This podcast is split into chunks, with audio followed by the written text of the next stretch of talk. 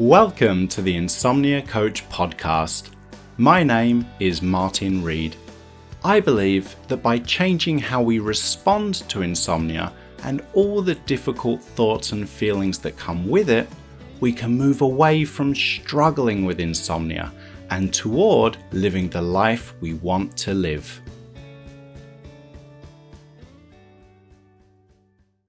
The content of this podcast is provided for informational and educational purposes only. It's not medical advice and is not intended to diagnose, treat, cure, or prevent any disease, disorder, or medical condition. It should never replace any advice given to you by your physician or any other licensed healthcare provider.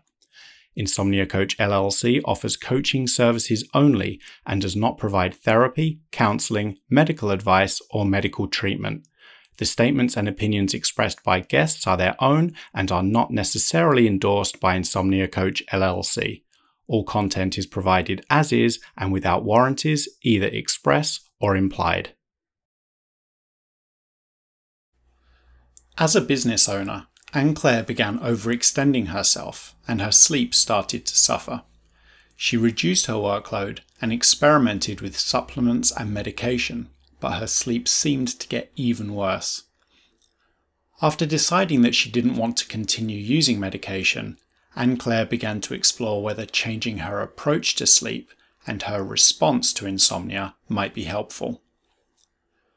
Like most people, Anne-Claire had tried to fight or avoid the difficult thoughts and feelings that come with insomnia, and this got her tangled up in more of a struggle with them. In a change of approach, Anne-Claire began making space for them to exist. She would greet and welcome her thoughts, even the difficult ones. She practiced being more of an observer of them, rather than an opponent of them. As she did that, she realized that many of the thoughts her mind generated didn't match her own experience. This helped her realize that there was no need to battle with her mind, that her mind will generate all kinds of thoughts and feelings, some of which might be true, some of which might not be true, some of which might be helpful, and some of which might not be helpful. As she started to implement and practice new habits, Anne-Claire also realized that the more effort she put into sleep, the more difficult it became. She found that by maintaining a consistent out-of-bed time in the morning, regardless of how she slept, she was better able to do things that mattered, and she was more likely to experience better sleep on subsequent nights. She also discovered that comparing her sleep to anyone else's, or trying to achieve a certain amount or type of sleep, was not helpful and was likely to pull her back into a struggle. Today, Anne-Claire no longer struggles with sleep. Thanks to her willingness to experience insomnia, sleep has once again become effortless. A full transcript of this podcast and an accompanying video can be found at insomniacoach.com/podcast. Okay, so Anne-Claire, thank you so much for taking the time out of your day to come onto the podcast. My pleasure very much. Can you tell us a little bit more about when your sleep problems first began and what you think might have caused those initial issues with sleep? I think they began right around 2015. And I think the primary cause was I'm kind of an overachiever and I run my own business, and I overextended myself and had way too much going on. And so I, in order to be able to meet my standards of what I wanted to do for my clients, I was doing a lot of long nighters, all nighters, all that kind of stuff. And I'm an analytical type of person, so I was always thinking about what was going on and not really taking a lot of time to sort of give my mind a break, even when I was trying to rest. So I think a lot of the time while I was in that sort of overextended time period, I was just almost recalibrating my body clock, and without knowing that I was doing that. And then when it was sort of waning, I just wasn't able to get back onto something normal. And of course, I was you know, life intervenes all the time. So you start thinking about lots of stuff. And I was just sort of in a hyper arousal more than I probably should have been. And so that carried on for quite some time. And then I realized I probably needed to be doing something different. I've always been a light sleeper, but I could sleep. And so sound would bother me and things like that. But that was easy to take care of. But no matter what was going on, I usually would get enough sleep. And I was not one to think, oh, I need 12 hours or 8 hours. It was just, what do I need to feel good? And I'd say that, I did certainly have some sleep issues probably in 2010, 2011. So when I went through menopause, there was all those kinds of physiological things that were going on, but I could attribute them to that. And then in about 2015, as I mentioned, when I really overextended myself and just was just burning the midnight oil all the time and not really resting and keeping my mind going all the time. And then being sort of the one people look to in the family to solve all that as well. It was just sort of go, go, go. And I just felt like I needed to be doing all those things and really neglected being on any sort of set schedule other than accomplish, accomplish, accomplish. And so once all that sort of died down a little bit and I could really get back onto more of a regular schedule, I think I had completely recalibrated my body clock to so that I didn't understand what all that meant. And so when it was time to sleep and I was still thinking about things or why can't I sleep, which would also require me to be thinking more about, well, what do I need to do in order to sleep, which of course wasn't helpful at all to be doing anything to try to fall asleep. And I did try several things by the time I reached out to you, I believe in 2020. There's lots of great stuff there. Just to unpack it a little bit, it sounds like you kind of attribute a lot of the initial sleep disruption to that really busy kind of stressful lifestyle that some of us have, and also I think some of us are just kind of that high achiever personality. We put a lot of pressure on ourselves to perform all the time.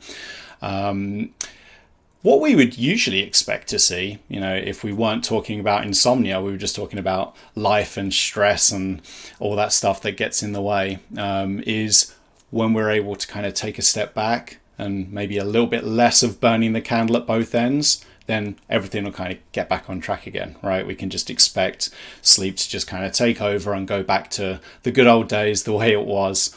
But as you were describing, when you were able to kind of take a step back and have less pressure in your life, the sleep kind of didn't seem to get on track. Did I hear you right? Was that what your experience was like?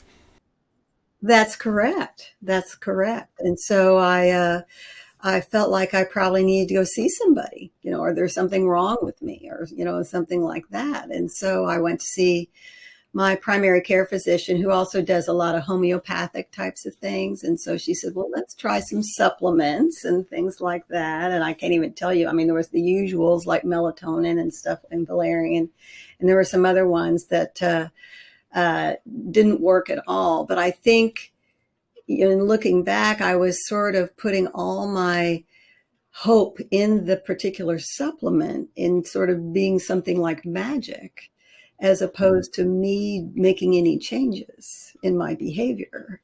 And so that went on for some time, which was very frustrating.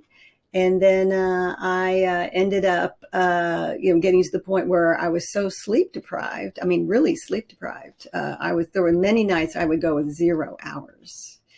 So I said, I really do need to have something that'll help me sleep. And so we moved to sleep medication, which I was not happy about at all. But again, it was really more relying on something external as opposed to me making any behavior changes. I think it's a well-trodden path that you just described, something that a lot of people identify with, because going back to what we were talking about earlier, often we can recognize that when sleep disruption first shows up, maybe there's an identifiable or obvious cause.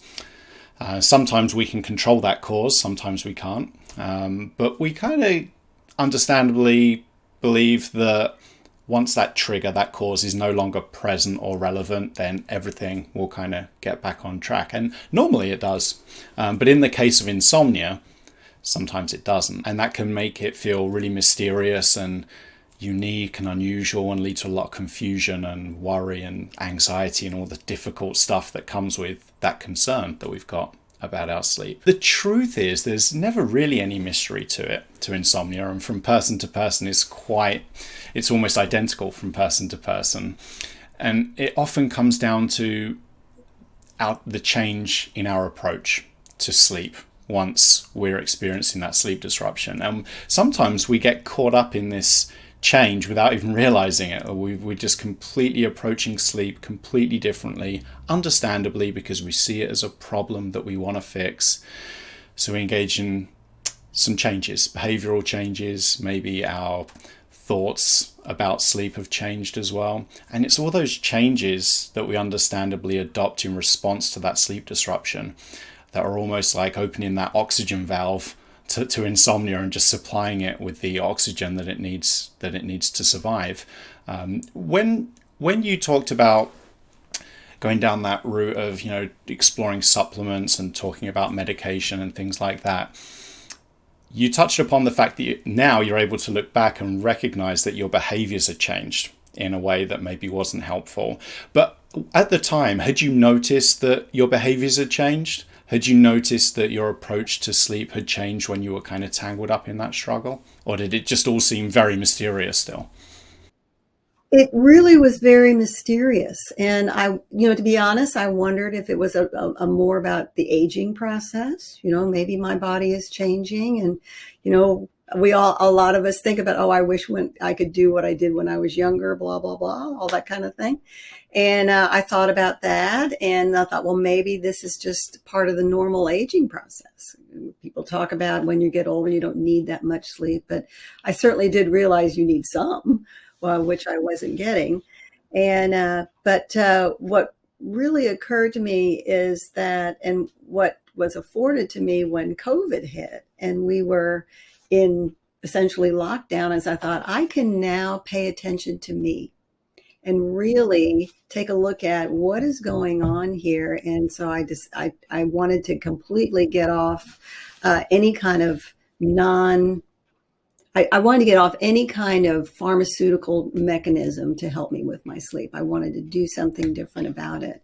And so I started reading a lot more and really discovered the whole idea of cognitive behavioral therapy. And being a scientist myself, I really enjoy reading about that kind of stuff and realize, well, maybe I can talk to somebody who really knows what kind of therapy we're talking about here. And so I did go see someone in person who in my hometown, and for a couple of sessions to really learn more about it and realize that the type of behavioral changes that were going to be required, that I know you've talked about, like sleep restriction and the stimulus control, was in anything that I had ever thought of before. It was almost counterintuitive. And of course, the gathering the data and all that. So, but I certainly realized that I had potential. And if, as long as I was willing to learn about myself and learn about what was going on with me with some help from someone, that I would be able to have those changes. And whether the sleep was like it was when I was younger didn't matter to me, as long as it was enough for whatever I needed to be doing and feel good. That's what I went for. So I actually looked around for a coach. And, you know, I discovered Insomnia Coach. And I thought, I want a coach, because a coach will really help me learn about the potential I have and unleash all that, as opposed to saying, here's what you have to do. It's really more, here's what the potential is, and I can help you get there. And so that's when I reached out to you in December of 2020. In terms of what that sleep was like when it was still difficult for you, were you finding it was difficulty just kind of first falling asleep, or is it more to do with you'd fall asleep fine and then just wake up and find it impossible to fall back to sleep, or maybe it was a bit of both? It was primarily just falling asleep.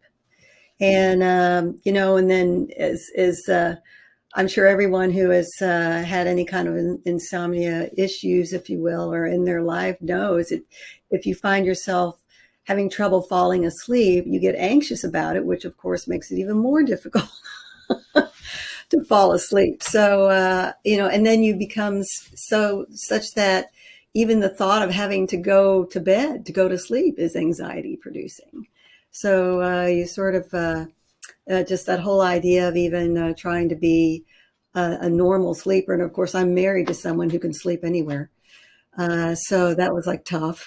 It's like, oh, I wish I could do that. And of course, I have a cat who sleeps like 23 hours a day. It was even envying the cat. So it was primarily falling asleep. And so there would be nights where I would have 0 hours. But what was very interesting is that even when I had 0 hours of sleep, it didn't really keep me from doing what I needed to do during the day. Although I would worry about that, oh, if I don't get enough sleep, then I won't be able to do X, Y, Z. But that really wasn't the case.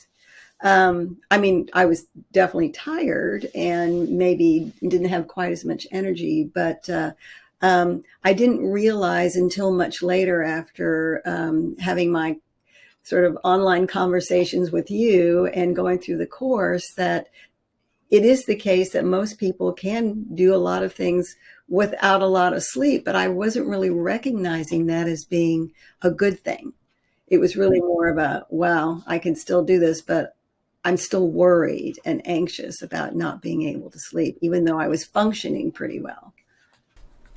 Yeah, that's interesting you say that. Were you finding that even though when you recalled your own experience and were like, well, yeah, I can still do these things that are important, that matter to me, independently of sleep, were you finding that your brain was still maybe telling you other things that were different to your own experience? Maybe your brain was telling you things like, you won't be able to do those things, or you'll really struggle to do those things, even though your experience told you something different.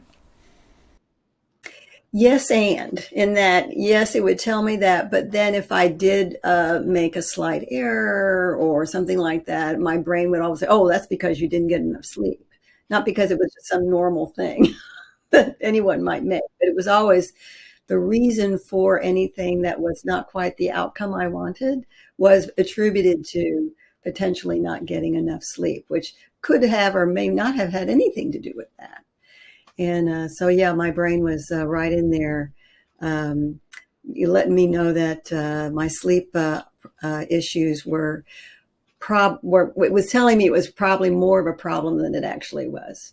I think that's one of those places where we can really get tripped up, right? When the brain starts kind of firing up, doing its job and looking out for us and generating all these full range of thoughts and feelings. Some are helpful, some are not helpful, some make us feel good, some don't make us feel good. And when those difficult ones show up, because they don't feel good, I think as human beings, our default response tends to be to try and fight them or avoid them because they don't feel good. We recognize that they're not helping us. We just want to get rid of them.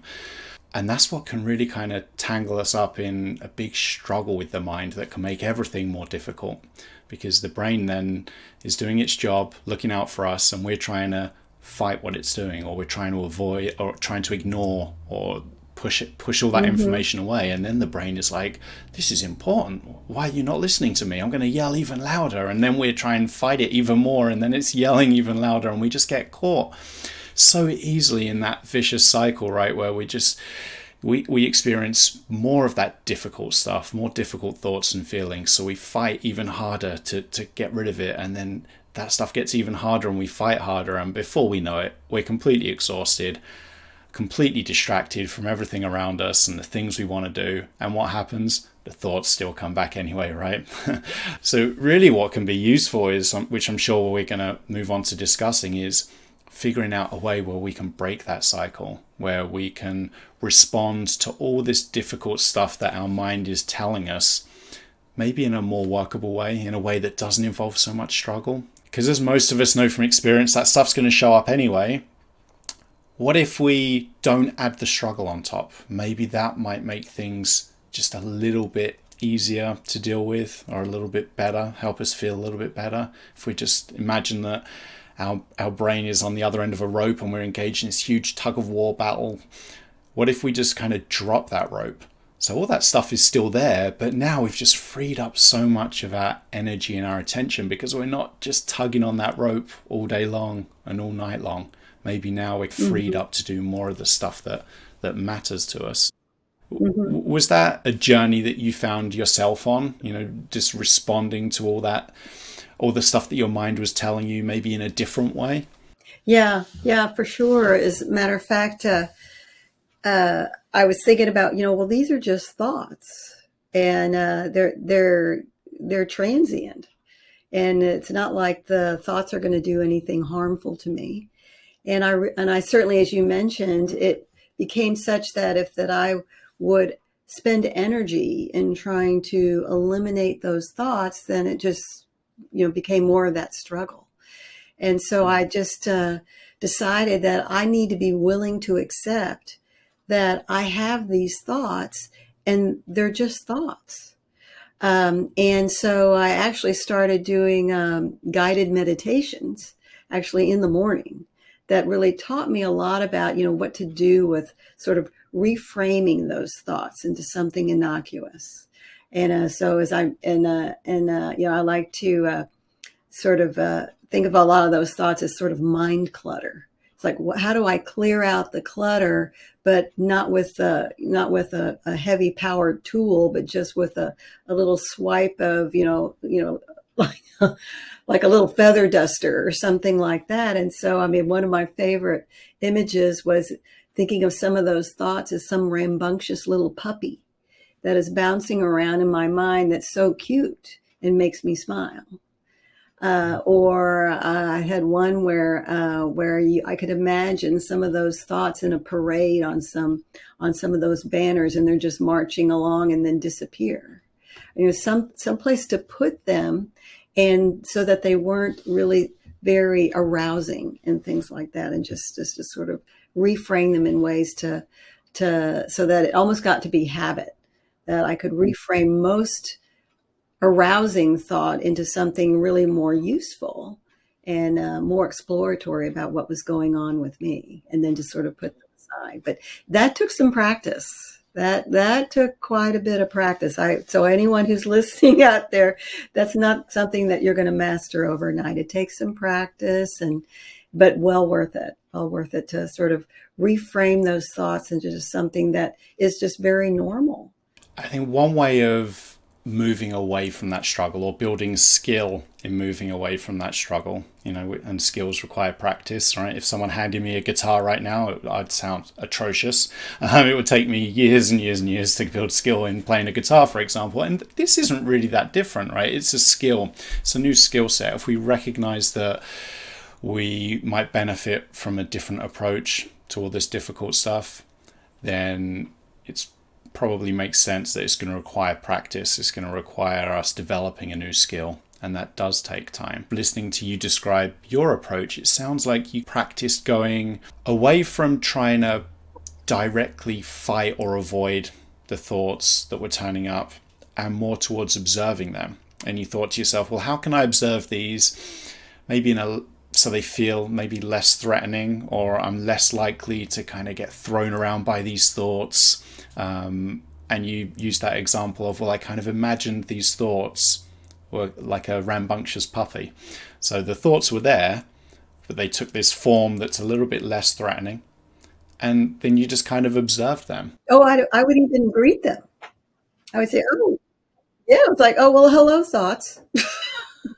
And, it's sort of, and you're there, and not fight it. It's just like, well, hello there. And, you are what you are, and welcome, and sort of really have put a positive spin on them so that there wasn't a reason for them to stick around. Yeah. So because you weren't kind of going to war with them, then maybe the brain didn't feel like it had to keep on pushing this on you harder and harder and harder. That's right. Well, it's okay. You've done your job. Now it's like, well, okay, I'm going to go away. So that was part of this practice, and really retooling in my mind about, number one, even welcoming disturbing or arousing kind of thought, and then just allowing them to be and reframing them until they just sort of faded away. And so that's the part that does take a little bit of practice. Yeah, exactly. And I think one area where we can get tripped up is when our goal is, okay, I'll do this, and my goal is to get rid of them, because then we're just going to we're still tangled up in that struggle, right? We're trying to fight or avoid them. So we're almost like we're setting ourselves up for struggle. So we're not really going to get where we want to be if our goal is still to get rid of these thoughts and feelings. It really is just about practicing responding to them without that struggle. And sometimes as a bonus, they might just disappear. But really what we're doing is moving away from the battle, because when we're engaged in a battle with our minds, as far as our brain is concerned, we're at war, right? We might as well just have that huge suit of armor on, riding the war horse with a big sword in our hand. The thoughts aren't going to disappear when we're at war. And second of all, how likely is sleep going to happen if we're engaged in this huge medieval battle with our minds in the middle of the night? Yeah, very much. As a matter of fact, I didn't even, it got to the point where getting rid of those thoughts didn't occur to me anymore. It was really more, oh, there they are again. Well, hello. And then I guess they would just get bored and go off. You mentioned that you practiced a lot of this in the mornings. Did you ever practice it like in the middle of the night, or when you first got into bed and you were struggling to fall asleep? Did you ever get any practice in with that kind of approach at that time? I did, but at the beginning, I thought, well, I'll do this when I'm trying to fall asleep. But see, I just even said it, I was trying to fall asleep, which implies effort. And so the more I would do in towards a goal of trying to fall asleep, it was almost a paradox. So I found that if I did my guided meditation in the morning and then practiced a lot of that during the day, when I was up and around, and we all have lots of opportunities during the day to kind of chill out a little bit and maybe, reframe some things that are happening, that it got to be a habit. So that when I was in bed, I didn't even have to try to do things. So it was a sort of a part of the way I was thinking. So, but I did try that at first, but so again, as I mentioned, it had that paradoxical effect of putting effort into trying to sleep, which, as I think you've mentioned, that's the one thing that usually putting effort into something is a good thing. But when it's for sleep, not a good thing. It's great that you were able to even notice that, because I think so much of the struggle can come from, we just don't even notice when it's happening, when we're actually tangled up in that struggle, when our goal or our intent is maybe that roadblock that's stopping us from reaching that goal. Because just like you said, the more we try to make sleep happen, the more difficult it can become. It's kind of like the more we try to breathe, the more confusing it all becomes, right? It's just, breathing is this natural process. And if we kind of decide, okay, today I want to take a certain number of breaths, I want to be able to inhale a certain volume of air in my lungs with every breath and average a certain intake of gas every day, averaged over a week. Breathing's going to get really confusing and stressful, right? And sleep is really the same. It's kind of that more attention we give it, the more we try to intervene, the more difficult it can all become. And I think if we could just notice that that's what we're tangled up in, then there's that huge opportunity, that word you used right at the start of this conversation. You notice that there's that opportunity to change. And the process of change isn't easy. It does require ongoing practice, but there's that opportunity there to respond, to approach this in a different way. And just knowing that opportunity exists can sometimes be a little bit comforting and reassuring in and of itself. And listening to these kind of discussions as well from people that have been tangled up in that process and unraveled from it can be really reassuring too.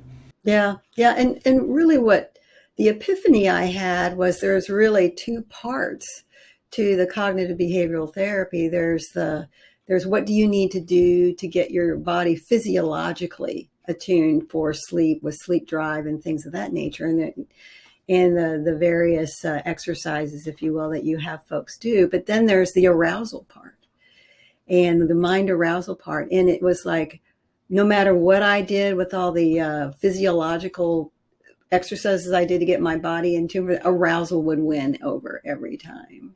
And so I thought I have to focus on that to try to really give my body and mind every opportunity to do what should come naturally.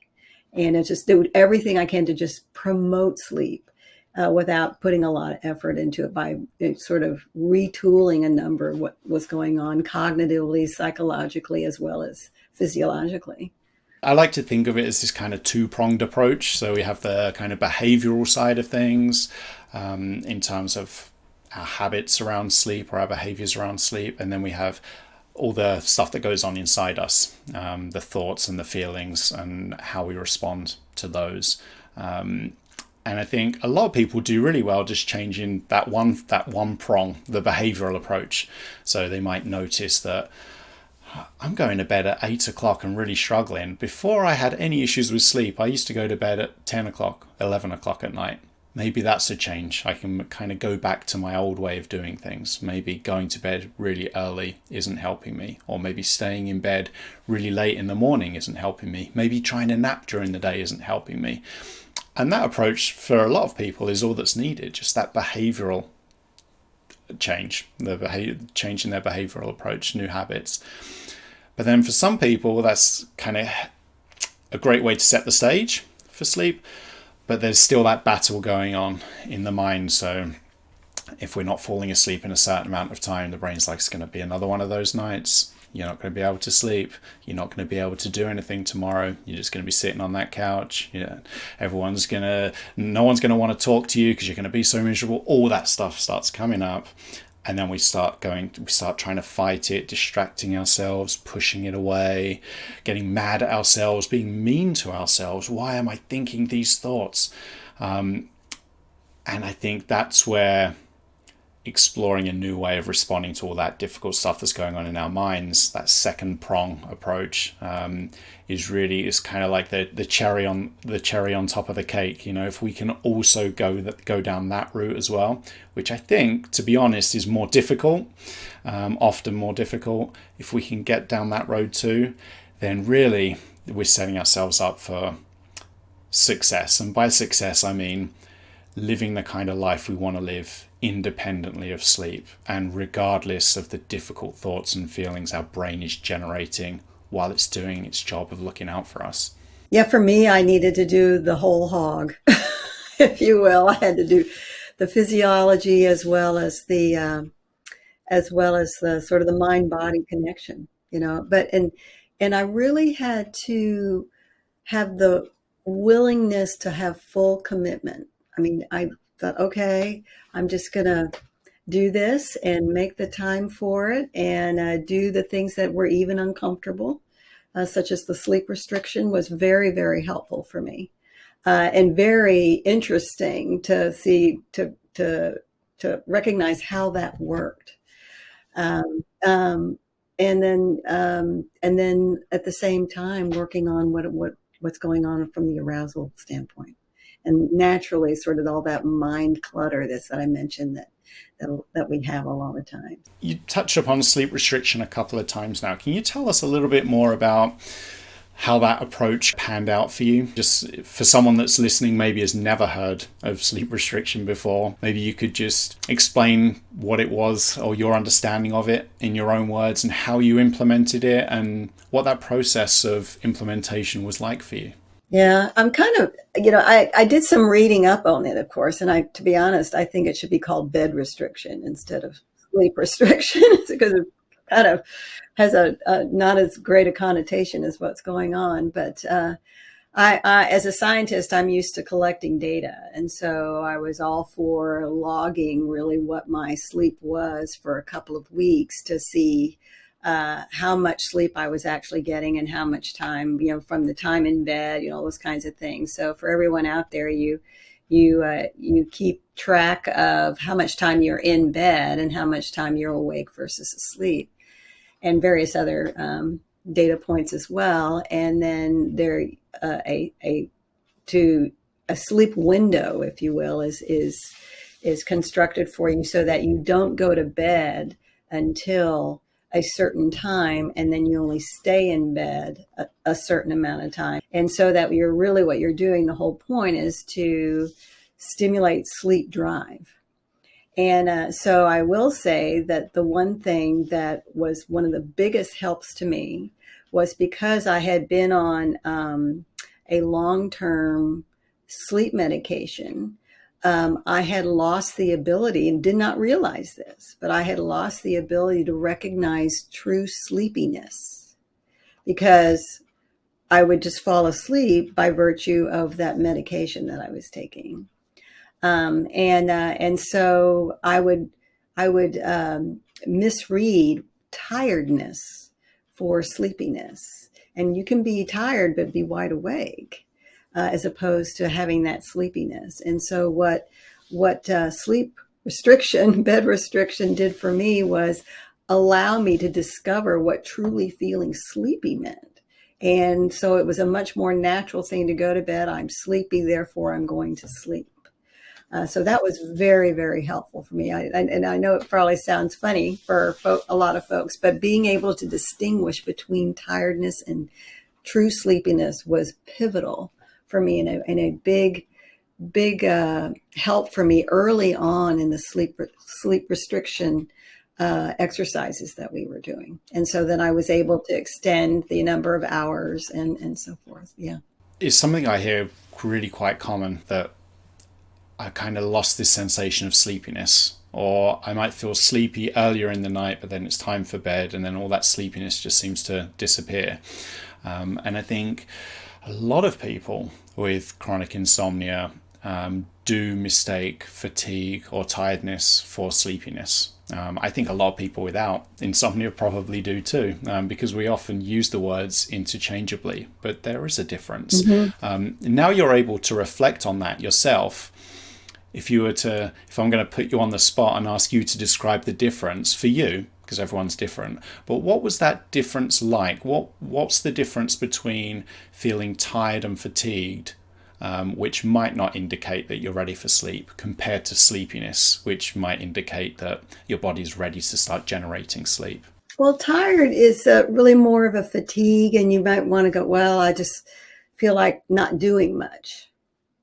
And just maybe sitting around and watching some TV or just hanging out.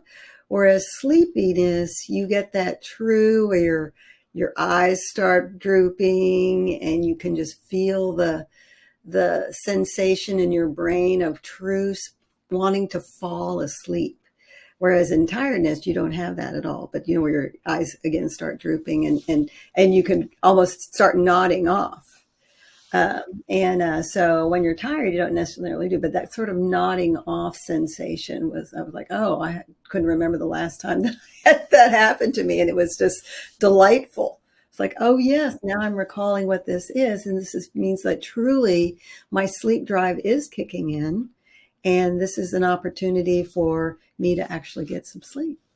I think that's a great way of describing it. And for people that aren't sure what we mean by sleep drive, it's almost like hunger, but for sleep, like biological hunger for sleep. So we wake up in the morning, most of us are pretty hungry because we haven't eaten all night.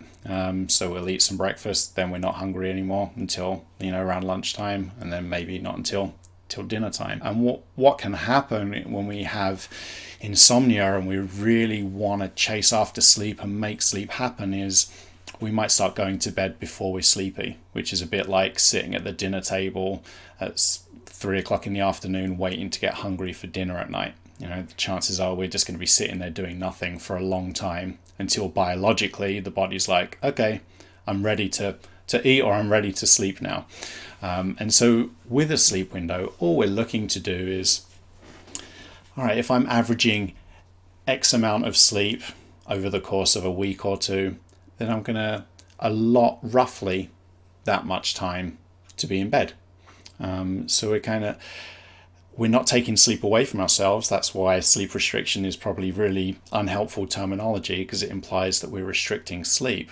But what we're doing really is just restricting the amount of time available for wakefulness. Because if we know from our own experience that we're averaging 3, 4, 5 hours of sleep, then by spending 8, 9, 10 hours in bed, we're setting ourselves up for long periods of wakefulness, and we're more likely to be going to bed before the body is actually ready for bed, before it's ready for sleep to happen.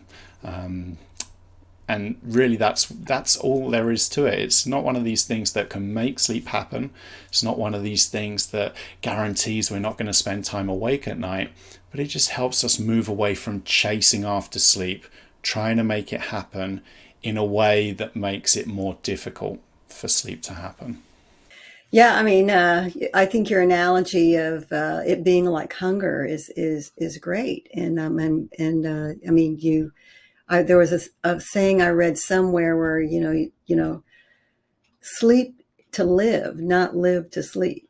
You know, there are a lot of people, well, I just like to sleep. It's like, well, if your body is not ready for it, and it also, the other really epiphany that I had was that. You need to do what your body needs as opposed to what you want. And, it'd be nice if you could just, well, I'm going to sleep whenever I want or do whatever things when I want. But if your body's that's not what it needs, then you need to respect that and perhaps alter your thinking on how your approaches to certain things, whether it's eating or sleeping or any of those other things that we do for sustenance and health. We talked about that sleep restriction as one part of the behavioral changes that you made, just kind of giving yourself an earliest possible bedtime and getting out of bed at a reasonably consistent time every morning as well. Were there any other behavioral changes you made that, looking back upon reflection, you found were useful too? Well, the one thing that you just mentioned that I didn't allude too much on, but it turned out to be critical, was the consistent time of getting out of bed. That no matter what time I went to sleep, I always got out of bed at the same time. And so even if I was up till 2:00 in the morning and my get out of bed time was 5, I would get up at 5. And whether it was the weekend, vacation, whatever, it was just really important to have that consistent get out of bed time and not try to catch up on sleep. A lot of people think that that's a good idea, but it definitely, maybe it was at one time, but certainly was not helpful. That catching up on sleep, that idea of I need to catch up on sleep, why sometimes it's not helpful. We can kind of go back to that hunger analogy again, right? Because it would be like, I really want to eat. I really want eating to happen. I really don't like feeling hungry. I want to feel full. So at 4:00 in the afternoon, we have this huge 3-course meal. And then we're kind of like, yes, I've caught up. And then at 8:00 or 9:00 at night, when everyone's kind of already eaten dinner, you're still not eating dinner yet. You're kind of sitting there. Oh, I want to eat now, but I'm full. And it's kind of like that when we're catching up on sleep. It can feel great at the time. Yeah, I'm catching up on sleep. Or I've just fallen asleep at 4:00 and my alarm's gone off at 5. I'm just going to sleep in until 8 or 9 o'clock. Well, yeah, it can feel great at the time.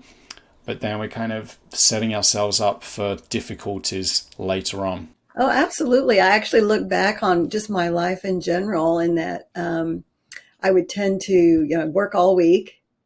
And then I'd sleep in on Sundays, like till 9 in the morning. And then looking back, I always wondered why I couldn't fall asleep on Sunday night.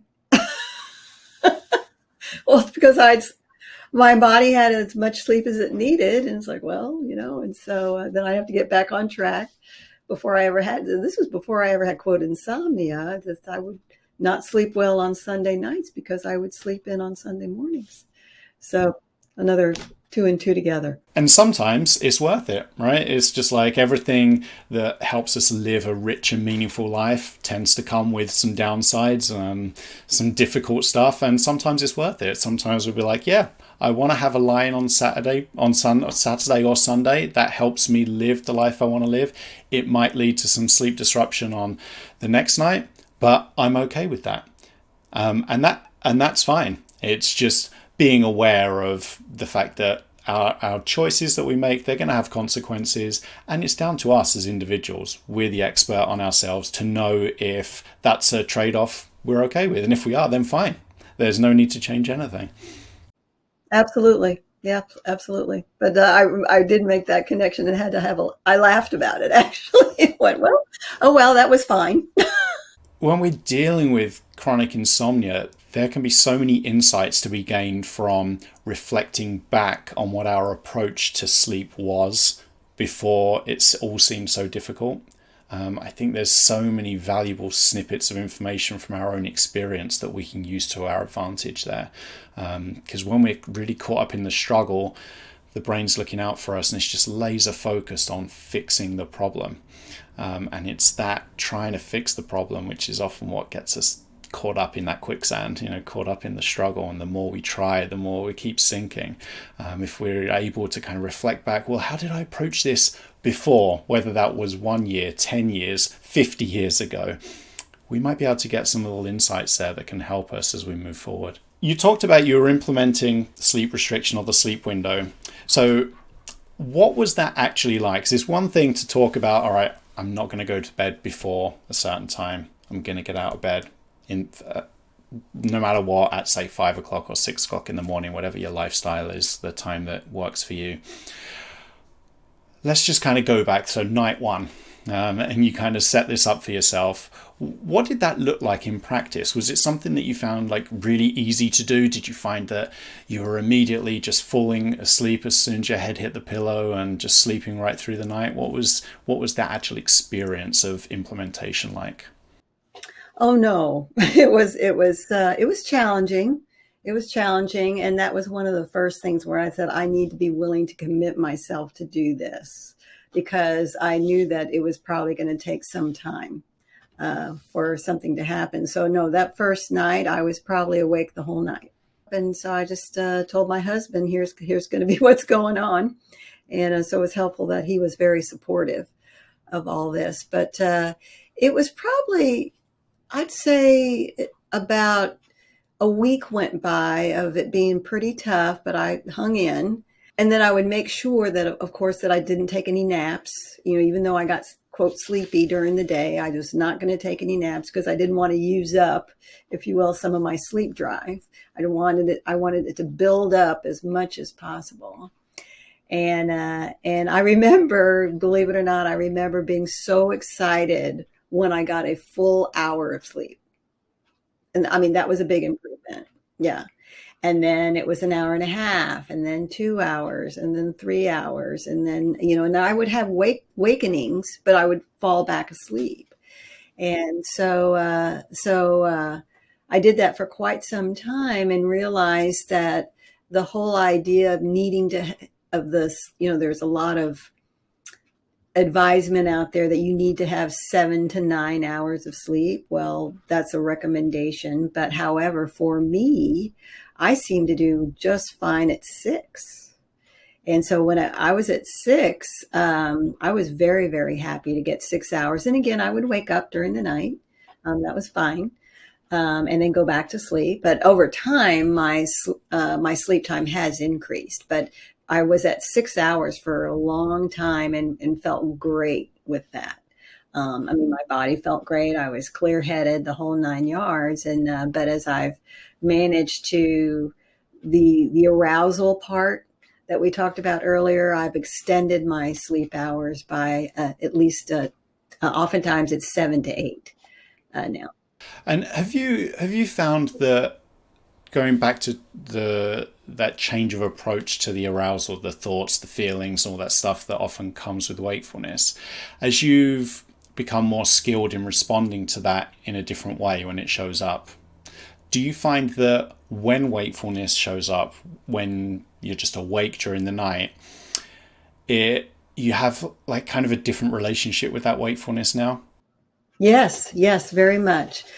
First off, what was important was realizing that having awakenings was very, very normal.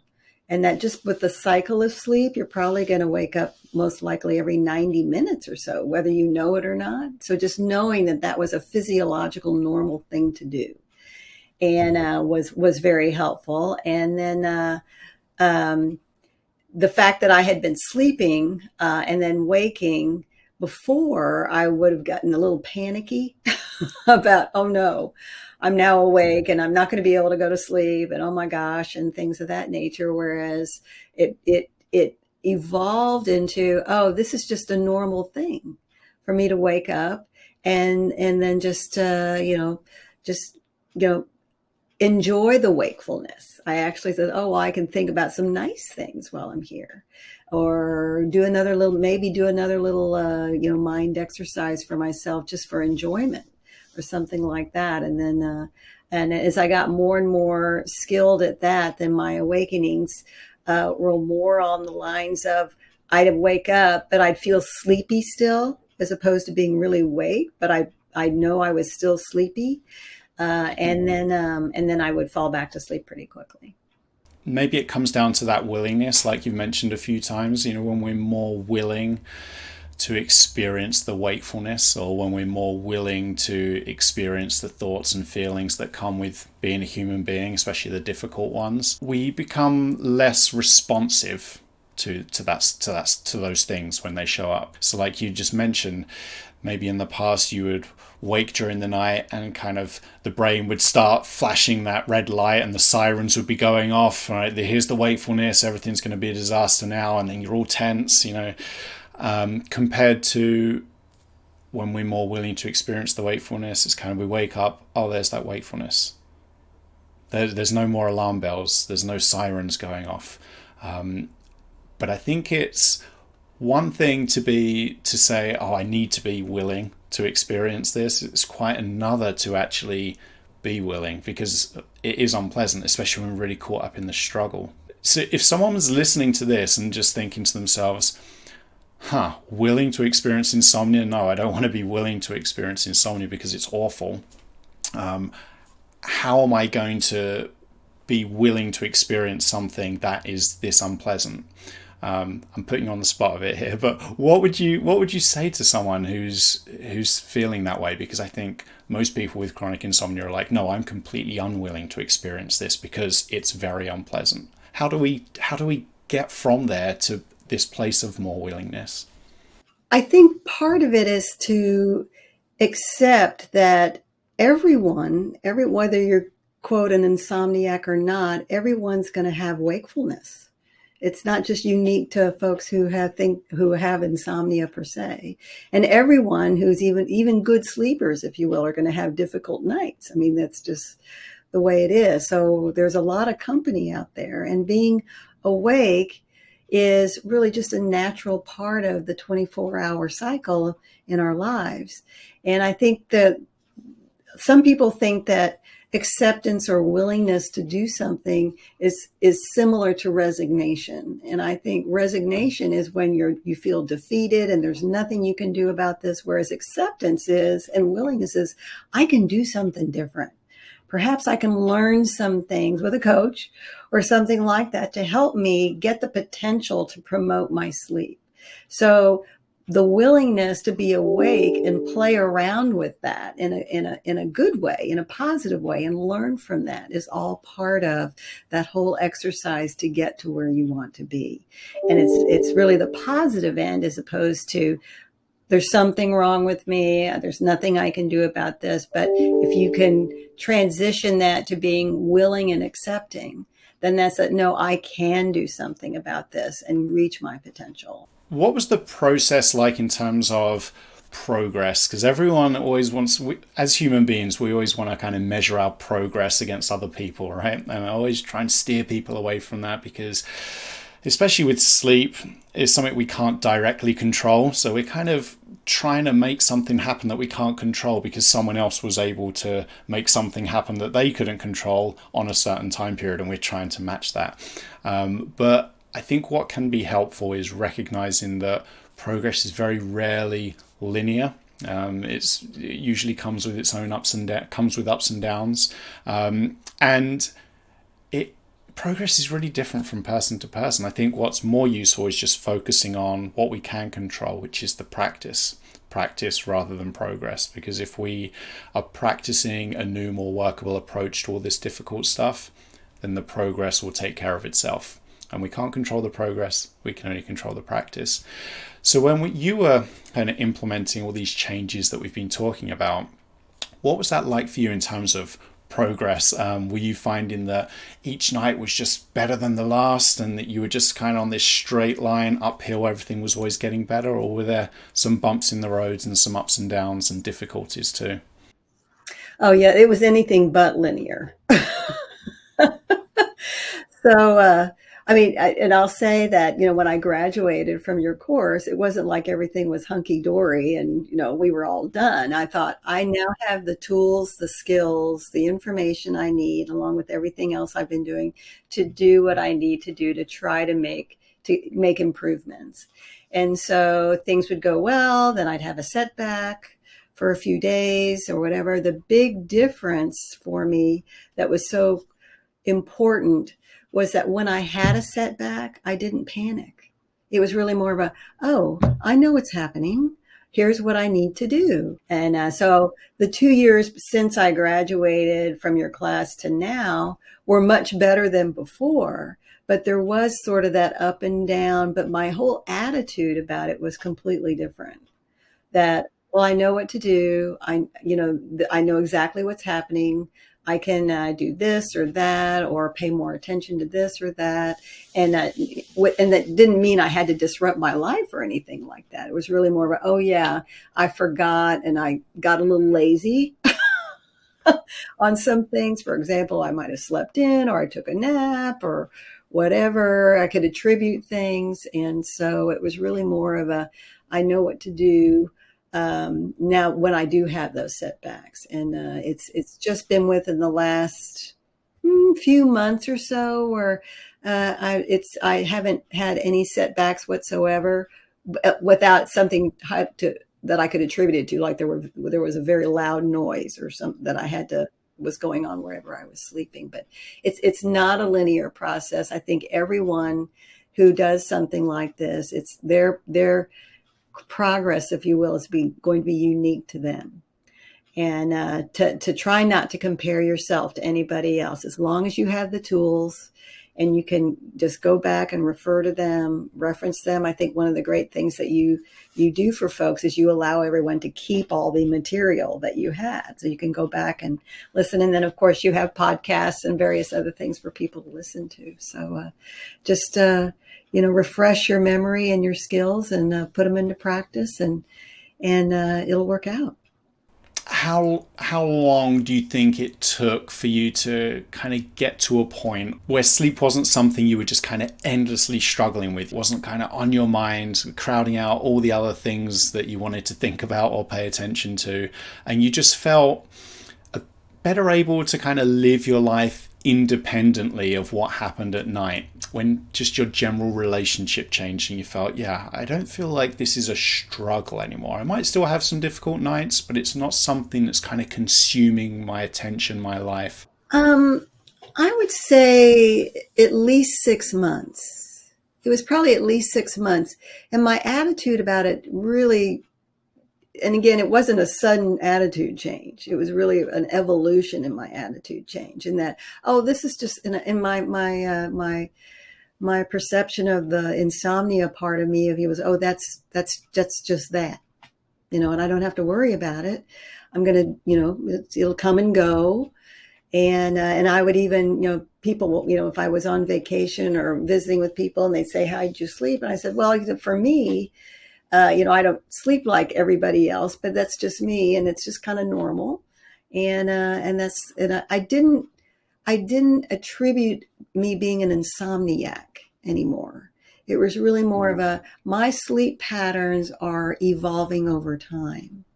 And what's normal for me is not going to be normal for somebody else. And so my normality, if you will, my normal state has evolved as well, as I think my body has now become accustomed to, you know, getting what it needs, as opposed to me saying, here's what I want, and me paying more attention to that. And sometimes I'm not sleepy. So if I'm not sleepy, I'm not going to try to go to sleep. But if I'm sleepy, well, like in the middle of the day, I'm going to do my best maybe to have a cat nap for 10 minutes as opposed to sleeping for an hour, being respectful of the sleep drive that I'd like to kick in later on. So, but it took me a while to get to that point. Yeah. As human beings, we always want to make progress really quickly, right? We always want to develop new skills immediately, but they require work and effort and ups and downs. It's just a normal part of the journey. So I think it's helpful to hear from other people, you know, like what that process was like for them, because it's really easy to hold ourselves to these impossibly high standards. And it's so ironic that we can hold ourselves to these high standards, but we can't even directly control reaching those standards when it comes to sleep, because there's no magic sleep switch that we can find hidden away in our brain that we can just activate upon command. So it's really helpful to just hear the more realistic experience from people like you coming on, you know, saying, yes, there are ups and downs. It's not easy. It is difficult. It requires commitment. It requires willingness, and it requires time. It's not a quick fix. It might take months. It might take even longer. It's ongoing practice. And it's that ongoing practice which really is the key, because it's so easy to get disheartened, you know, and the brain to tell you this isn't going to work, give up, go back to all the old stuff that you know from experience doesn't work, but maybe try that stuff even harder. So it's really easy to get pushed off track. And so it is a case of just keeping on going, persevering. Yeah, it really is like a journey. It's like a journey. And included in that journey is you have to say goodbye to some old habits. And we know about habit formation. That's very challenging to change something that's a habit. And because, you know, we just do that without even thinking. And, you know, you do your habits without even giving it much thought. But realizing that something that could be impacting your sleep is a habit, and you're like, oh, my, that's something I have to change. And that can be tough at first. But when you realize the benefit of that, then all the other habits that you may have to change, you're like, oh, okay, I understand why I may have to make those changes. But it's a journey, I think. And I'm more attuned to a potential habit that might creep in. I'm like, oh, I know where this is going to go. So maybe not. So, Anne-Claire, I really appreciate the time you've taken out of your day to come on and just share your experience. I do have one last question for you, which would be great if you could answer, because I think you'd feel a bit left out if I didn't ask you, because I tend to ask this question or something similar to it to every guest. So here we go. It's this. If someone with chronic insomnia is listening, they feel as though they've just tried everything, that they're beyond help, that they'll just never be able to move away from that struggle with sleep, with insomnia. What would you say to them? I think I'd say be willing to step back and learn about what sleep really is all about. And that it is a natural state, and most likely the reason why you're having struggles is because you're doing things that are disrupting your natural state. And if you can learn about what all those things are, as well as what promotes the natural state, then everyone has potential. And the best way to do that is not to try to figure it out all yourself, but perhaps, you know, reach out to someone like yourself to say, here are the tried and true, you know, types of things that you can do, and I'm willing to help you along and ensure that you can reach your potential. But be willing to be patient. You have to be patient and make the commitment to make those sometimes large, but often small changes that can add up in the end. Thanks again for taking the time out of your day to come onto the podcast, Anne-Claire. You're welcome. It was my pleasure. Thanks for listening to the Insomnia Coach podcast. If you're ready to move away from struggling with insomnia and toward living the life you want to live, I would love to help. You can get started right now by enrolling in my online course, or you can book my phone coaching package. My online course runs for 6 weeks. It will help you make changes that can create better conditions for sleep. It will help you identify and get rid of any behaviors that might be making sleep more difficult, and it will help you respond to insomnia and all the difficult thoughts and feelings that come with it in a more workable way. You can work through the course in 2 ways. You can choose the self-coaching option and work through it by yourself with the support of an online forum that is available only to clients, or you can choose to add one-on-one email coaching and work through the course with me by your side.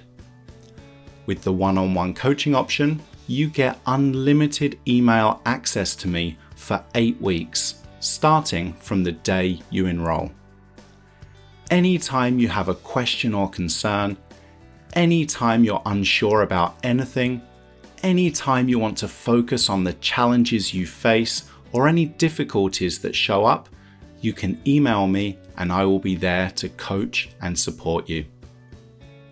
With the phone coaching package, we start with a 1-hour call, voice only or video, your choice, and come up with an initial 2-week plan that will help you create better conditions for sleep and practice moving away from struggling with insomnia and all the difficult thoughts and feelings that come with it.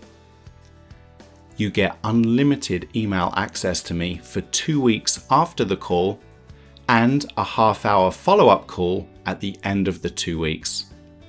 You can book the phone coaching package at insomniacoach.com/phone.